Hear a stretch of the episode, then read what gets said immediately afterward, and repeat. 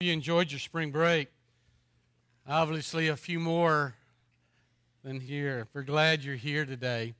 Um, before we begin, let me uh, let me take just a moment to share something with you. Okay, about a year or so ago, we decided to uh, begin do some upgrading on our facility we uh, did some painting and we did some other things, changed the stage up a little bit. And um, I wanted to take a moment because while we're not totally through, the last few weeks have been some major, major uh, improvements. And I, I, wanted you to know that when we started this, the, th- the decision we made was that we would not borrow one penny to do it that, uh, that from the gifts of the people, uh, we would do what we could. We would uh, bite it off in chunks that we could swallow. And so, all through the last year, year and a half, we've done that. And we've paid cash for it all. And I want to commend you guys for your giving. Uh, that's helped us to do it and not have to borrow one penny.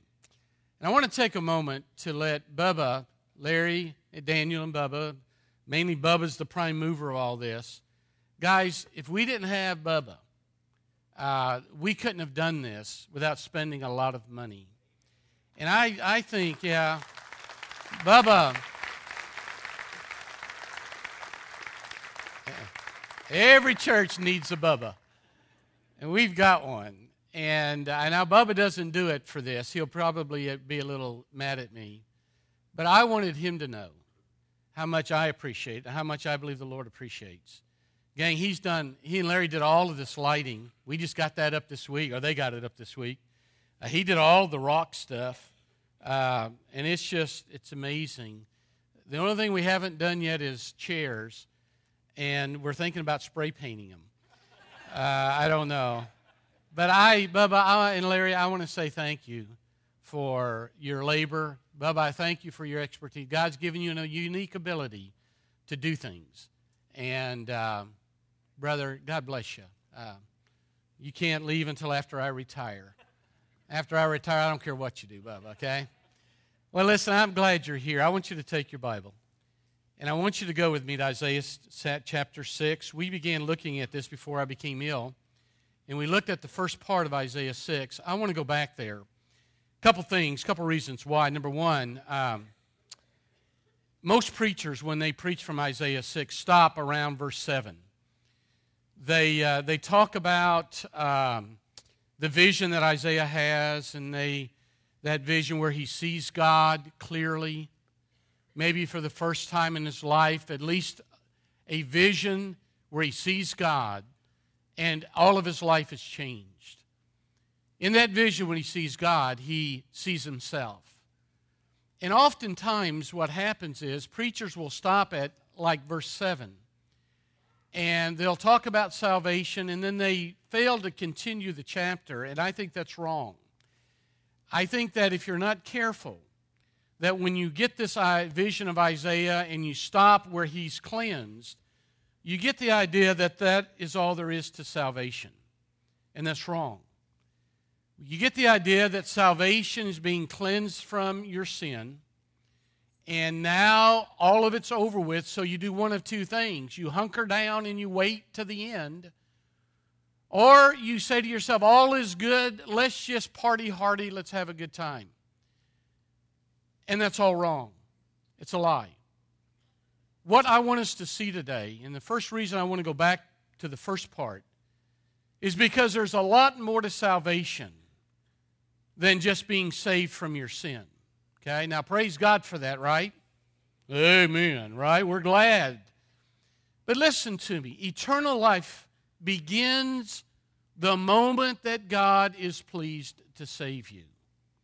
The moment that the, if you allow me a little liberty, the coal from the altar is placed on your lip and your iniquity is taken away by the work of a sovereign God.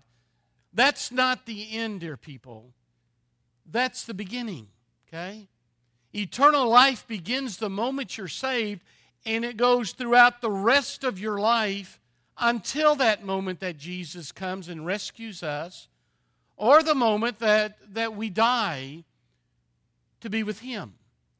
And I think sometimes preachers, when we stop at that particular place, we paint this idea in the minds of our people well, I'm saved, that's all there is to it. I just got to hunker down or I got to live it up. And you miss the joy of the relationship. How many of you have been married over uh, 10 years? Bless your heart. Listen, isn't there something about the journey? Isn't there something about the experience? I know it's not all great. It took me, it's taken me 40 years to train my wife. I understand all that. But there's something about the process. There's something about the journey that you wouldn't give anything for. And what I want you to know, if you're a blood bought believer, if you are in a relationship with God through His Son Jesus Christ, who died on a cross for your sin, gang, you're in an experience that's going to last throughout all eternity, and it began the moment that He was pleased to save you. You're living a life that's exemplary. You're living a life that many people that you know and people you care about don't have a clue. They don't know what it's like when tragedy hits and, and, and, pain hits. They don't know what it's like to have the presence of a person in their life, the character of a holy God in their life, to carry them through some of those tragedies. And so I want you guys to know, and that's why I want to complete the chapter because the chapter is challenging. It's in a tremendous call that God places on Isaiah. And it's relevant to us today because we live in a culture, much like Isaiah's culture, when people are turning away from God, when people are ridiculing God, when people are laughing at God and people are saying, There's nothing about God that I need for my life, that's what he grew up with, that's what he lived with, that's what we're living with today. And we've got to come to terms with how we're going to deal with that, how important it is for us, and why we should deal with that, okay? Now, the second reason I, I wanted to go back to Isaiah 6, and in fact, reread and spend a moment in review, is this that that's my prayer that God will invite us into this experience that Isaiah had with God. I told the first service, and I believe this, and I'll share with you, that in these almost 30 years of ministry, I've spent a lot of energy. I've fretted a lot of tears shed a lot of tears, fretted a lot of worries, trying to capture people who really don't seem to care all that much about the things of God. I'm talking about those who might would come and join for a while and and for a few weeks or even a few months they would be here and then you, you never see them. And I, I want to tell you, in 30, almost 30 years, I've fretted an awful lot over those people. I've expended a lot of energy going out after them. I've gotten almost on my knees and begged them. I've uh, tried to manipulate them. I tried to coerce them. If I'd have had a chain, I would have chained them and drug them. If I'd had a gun, I'd have made them come to church.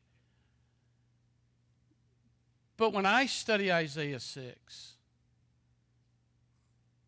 and when I see that a man had an encounter with God, and from that encounter with God, he saw himself. He didn't have to be begged to do what was right. He didn't have to be manipulated.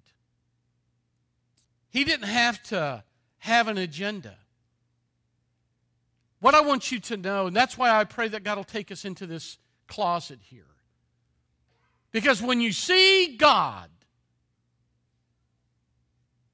and you see yourself, everything in your life changes. Everything in your world changes. And oh, dear people, those who have seen God, they don't have to be begged to worship. They don't have to be manipulated to come to church. Now, I'm not saying there's not going to be moments that they're not going to have bad hair days. I understand that. And I know there's going to be times of sickness. And I know there's times of pressure and all. I, that's not what I'm talking about. I'm talking about those who have some kind of an emotional charge. They hear all this, this stuff that floats around through our pulpits and our TVs, and they get all this hype, and, and then it lasts for a few weeks, maybe a month, and then it's all gone. And here, can I tell you what I think? Here's what me thinks. I don't think they ever have seen God. I don't think they really have an encounter with God. Because when you study the Bible, the people who have experienced God, they repent. They faith Christ.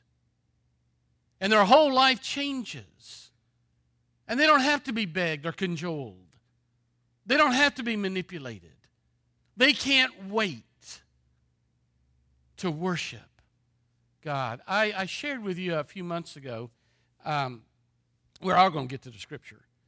I, I, shared with you a few months ago about a young man that grew up in DeWitt with my son. And um, he grew up rough, man. He grew up rough, and, and he and his wife had some problems. They came to see me, and through the course of that, I had the honor of, of introducing him to Jesus Christ. And Man, you talk about radical saved. And I, I have to tell you, when he went away, I thought, you know, I know this guy. Um, I know how much he drank. I know what his lifestyle was. He was a big farming family down there. And I want to tell you, about 2 o'clock in the afternoon is when they started popping the suds, and they're all day long. I know it isn't going to last. But I want to tell you, it lasted. It's lasted.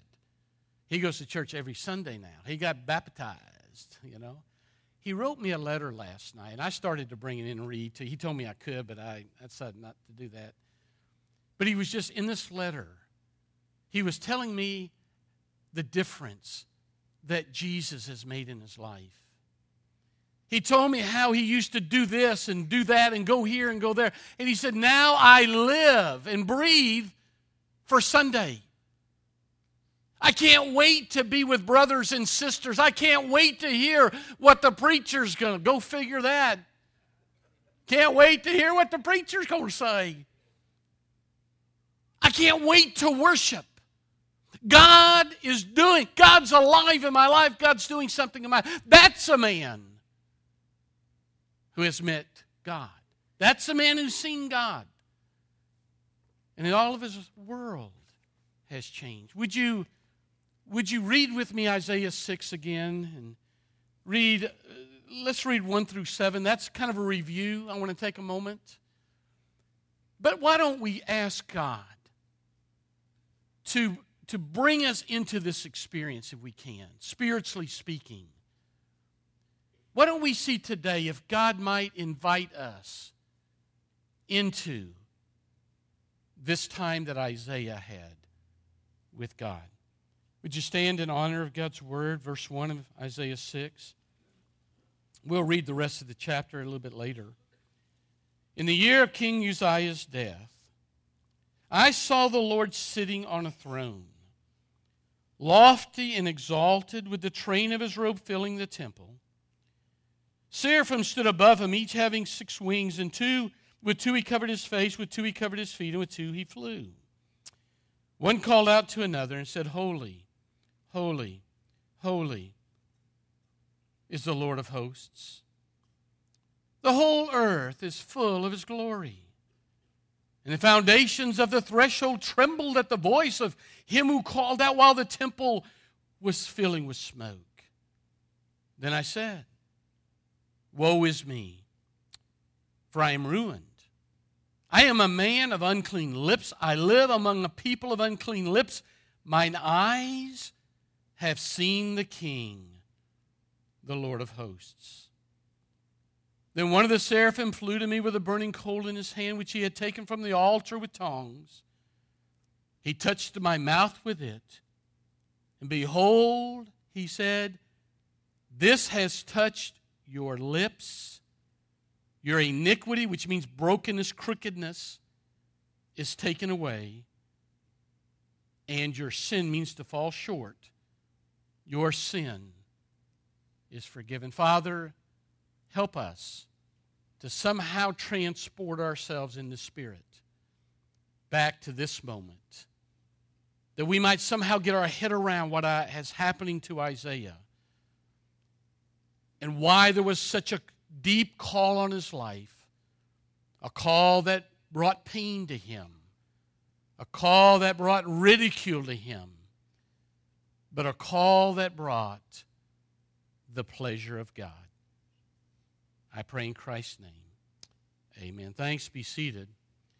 Now, if you remember, last time I mentioned to you that when the good king died, Isaiah began to fear about the sliding of the nation. His fears began to come true that the nation was sliding into what would ultimately lead to captivity, and so the nation would actually be transported away.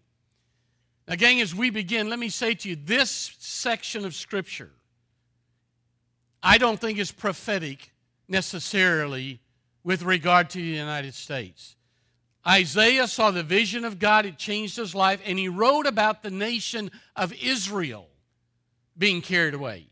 So I don't want to I don't want to squeeze that into the United States, but I want you to know this that the principles of God always hold true. When a person sees God, their life changes. When a nation persists in sin, then the outcome of that persistent sin can never be good. So don't leave here today saying that Tom said the United States is Judah and we're going into captivity. I'm not saying that. But I am saying that the time in which Isaiah lived and prophesied and preached is sure sure seems to be very common to what we're seeing in our nation today. And therefore, the call of Isaiah that we're going to close with is a call that I pray will understand the importance of for our own life, okay? Now, in review, the first seven verses there, the, the first thing let me point out to you is that, that, that Isaiah saw a great divide a great divide. He, he saw God in his perfect holiness, and he saw himself in his perfect sinfulness. He realized they were incomparable. In fact, he saw it was something worse, it was incompatible. He understood, and, and I hope you understand, that holiness and sinfulness can never exist side by side. They're mutually exclusive. Holiness on the one hand, sinfulness on the other cannot exist, cannot cohabit together. They're totally different. Isaiah saw God, saw mightily, magnificently, majestically. He saw the seraphim flying, screaming, Holy, holy, holy. And he knew that this divide could never be crossed by man, by man's efforts, man's good efforts, man's good merits or man's goodness in any way. Because man is never good enough in any way to approach a thrice holy God. Many people today don't understand it either. They hear about God being the God of love, and He is, of course, but they never hear the flip side of the righteousness and the holiness of God, and they, they think they're okay and they're steeped in sinful ignorance. They've never seen God, they've just heard that they're okay, so they assume everything will be okay. And how sad the lie. Amazing, isn't it? That the closer we get to God, the more we see the vileness and the blackness of our own sin. But the farther we get away from God, the better we think about ourselves. Let me tell you, gang, man today has a high view of man and a low view of God. But those who have seen God has a high view of God and a low view of themselves. It's a, tis a great divide, my friend. It's the divide of eternity. It's the divide that separates heaven and hell. Secondly, he also saw great mystery. You see, he saw the Lord, and then he saw himself, and he said, Whoa, I'm just not in trouble. He said, I am dead. And the whole nation with me is dead. He began to understand that man has not the natural capacity to understand God. Listen, the finite man can never fully understand the infinite. And so he knew that man doesn't even have the capacity to understand God. He began to realize man doesn't even have the capability to come to God. Do you understand that today? Listen, this, this passage we read doesn't show a man coming to God, it shows a God coming to man. Isaiah didn't reform himself, Isaiah didn't clean up his act. Isaiah said, I'm dead. And it was God that acted. And Isaiah began to realize man doesn't have the capacity, man doesn't have the capability. He realized man doesn't even have the disposition to come to God. Man has no inclination, man has no propensity to come to God. Natural man can never be worthy enough to approach God. God must first take the initiative to come to man. Tis a great mystery, this thing called redemption. Beloved, listen, there's a mystery in the atonement here. Man in sin must by necessity have a sin sacrifice. Someone's got to die as a sacrifice for sin. No man would ever die on the altar for his own sin. No man would ever have the inclination or the desire to, to get right with God on his own and die so that he might have a right standing with God. That sin sacrifice had to be by someone who was worthy enough, perfect enough, and someone who was willing enough. The man of God's choosing, the sinless Jesus Christ, the Son. And that's very important. And that's why I say that those who think they're okay but have no desire for the things of God, man who thinks they're okay but never thirsts for righteousness and never hungers for holiness, has never been where Isaiah is here. He's never seen God. And he's never seen his sin. He's just been filled with lies that floats around all over our nation every single day. And the nation, what? Continues to slide into the cesspool. Where are the people of God who have seen God, whose lives have been radically changed because of God? It's a mystery that God furnished His Son to be the sacrifice for sin. And gang, I'll tell you, let me take a sidebar. Sidebar. If that happens to you, and if the realization of that happens to you, and if you can somehow get your head around this holy scene here, that it was God who took the altar from the sin sacrifice and took the initiative to touch his lips and to touch your lips and by grace are you saved. If that ever happens to you, gang, you're going to be radically altered. And some of you, and you are, aren't you? Yeah, I know you are.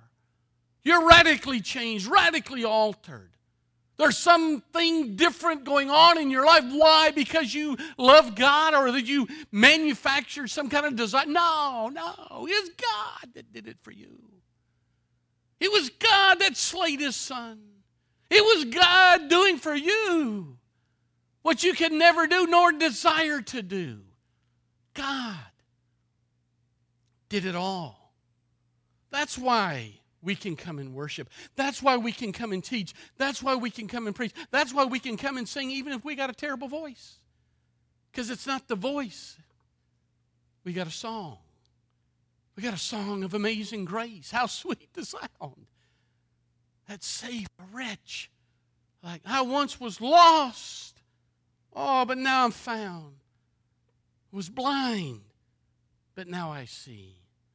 All because of God's amazing, sovereign grace in your life. And those, those who don't radically change, the ones I've chased after all of these years, I don't know that they got it. And I don't know why we should be chasing. Because when a man sees God, man desires the things of God. You understand that? All right, now, open your Bible still. Let's, here's verse 8. Here's the question for today. So what? What, what happens? There's our title. What happens when God captures a heart? When God, in His sovereignty, does what only He can do, what happens? You see, the, the answer to so what determines, makes the difference between those that are saved and those who say they're saved.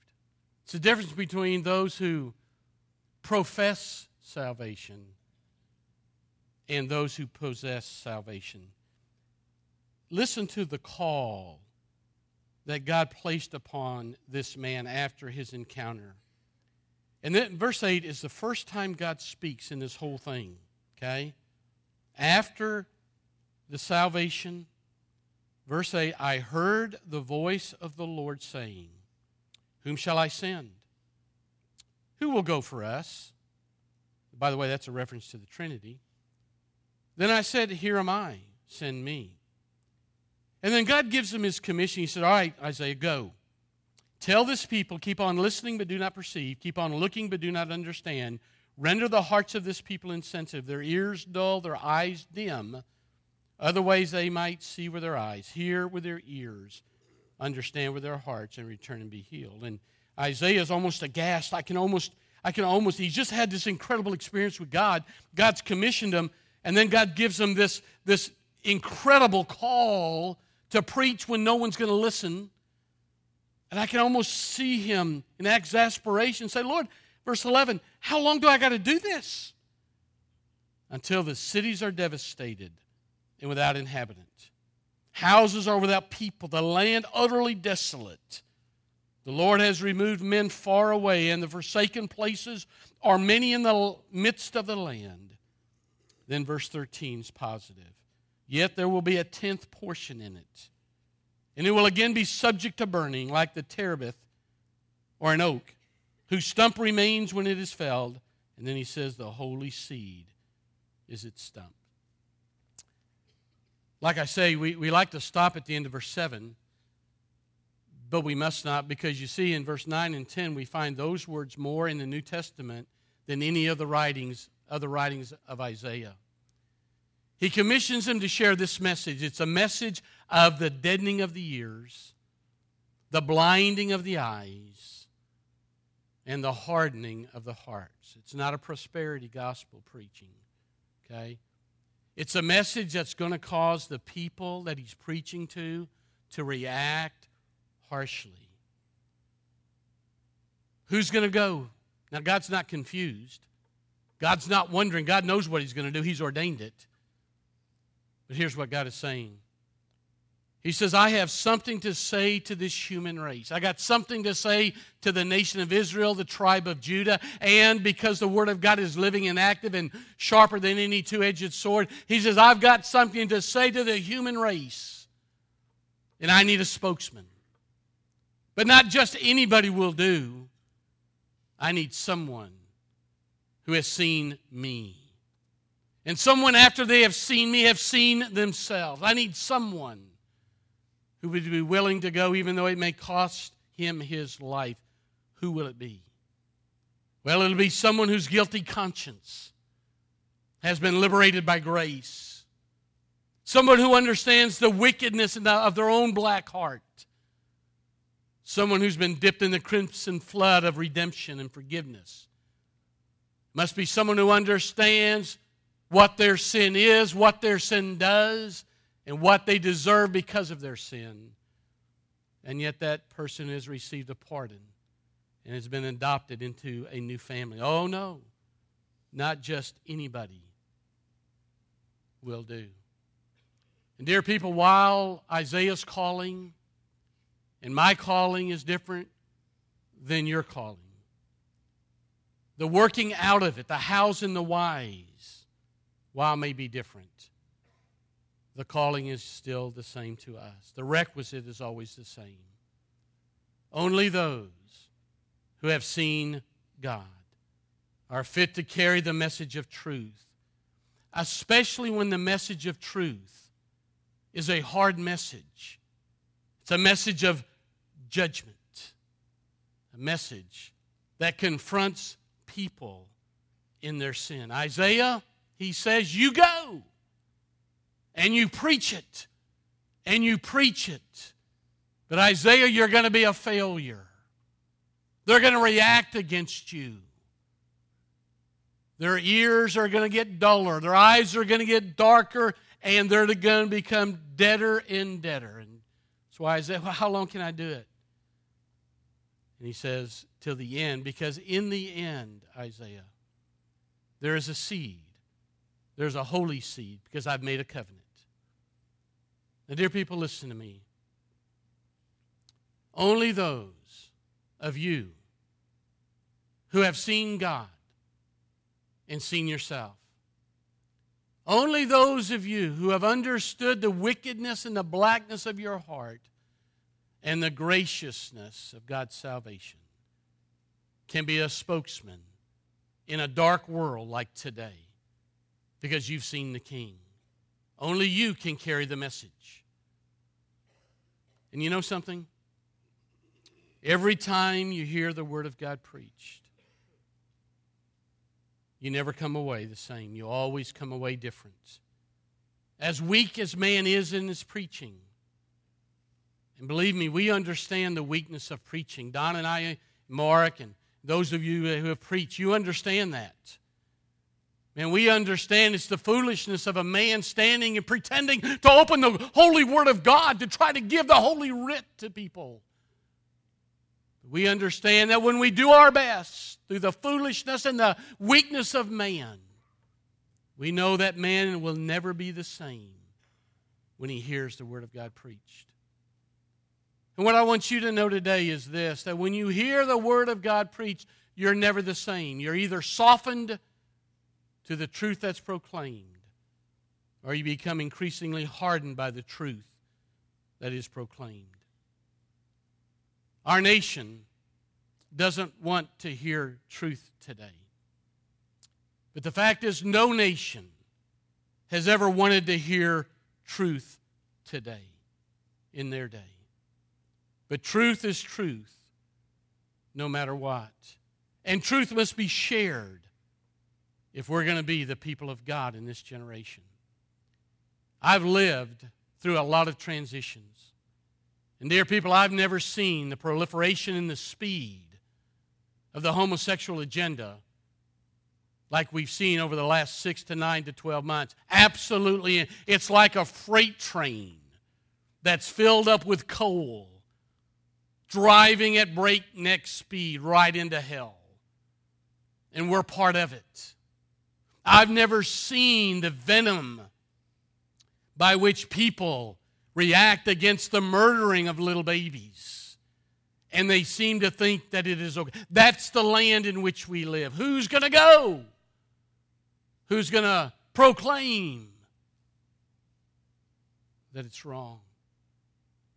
My goodness, we got a president who has opened the floodgate on gay marriage and every politician gets on board and they talk about man and man's goodness and man's deserving. I want to tell you, man deserves hell.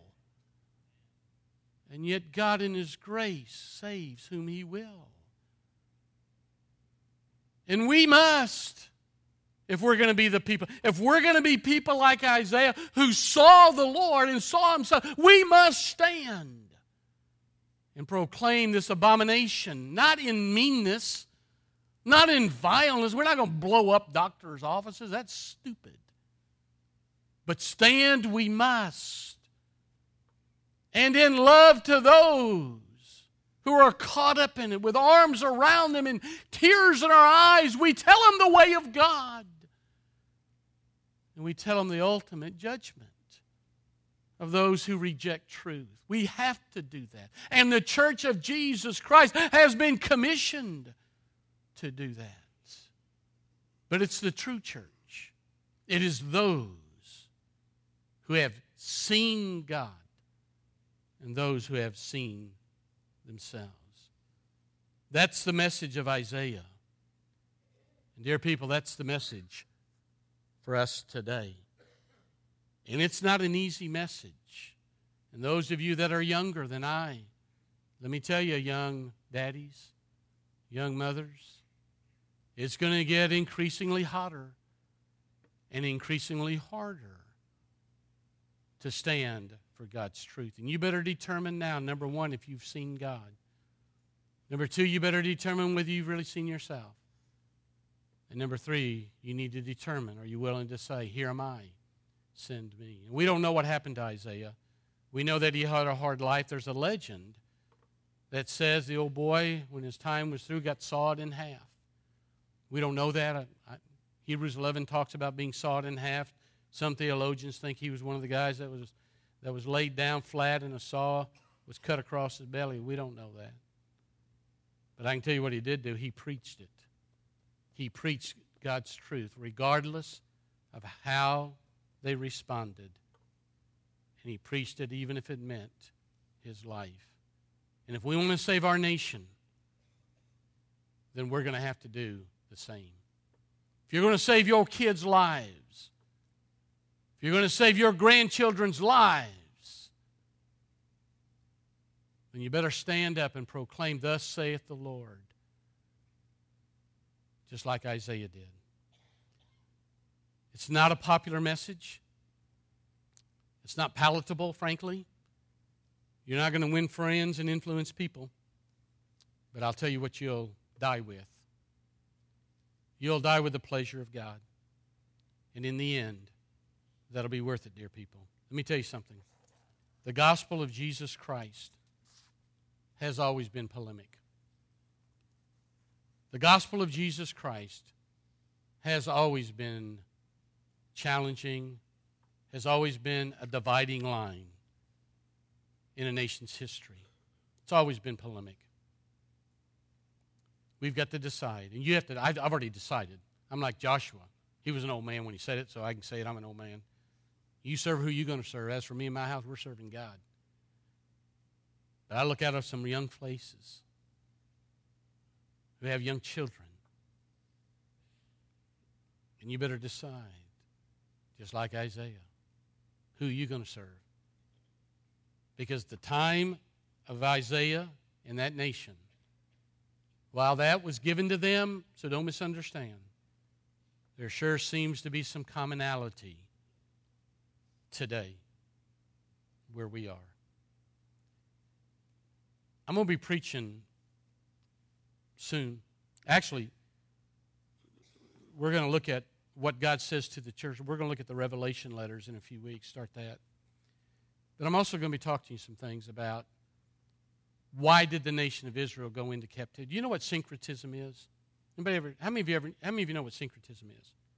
Okay. How many of you don't know? It's okay. I didn't know until I looked it up. Okay. Some of you are scared to raise. I'm not going to call you out. You're not going to have to sing.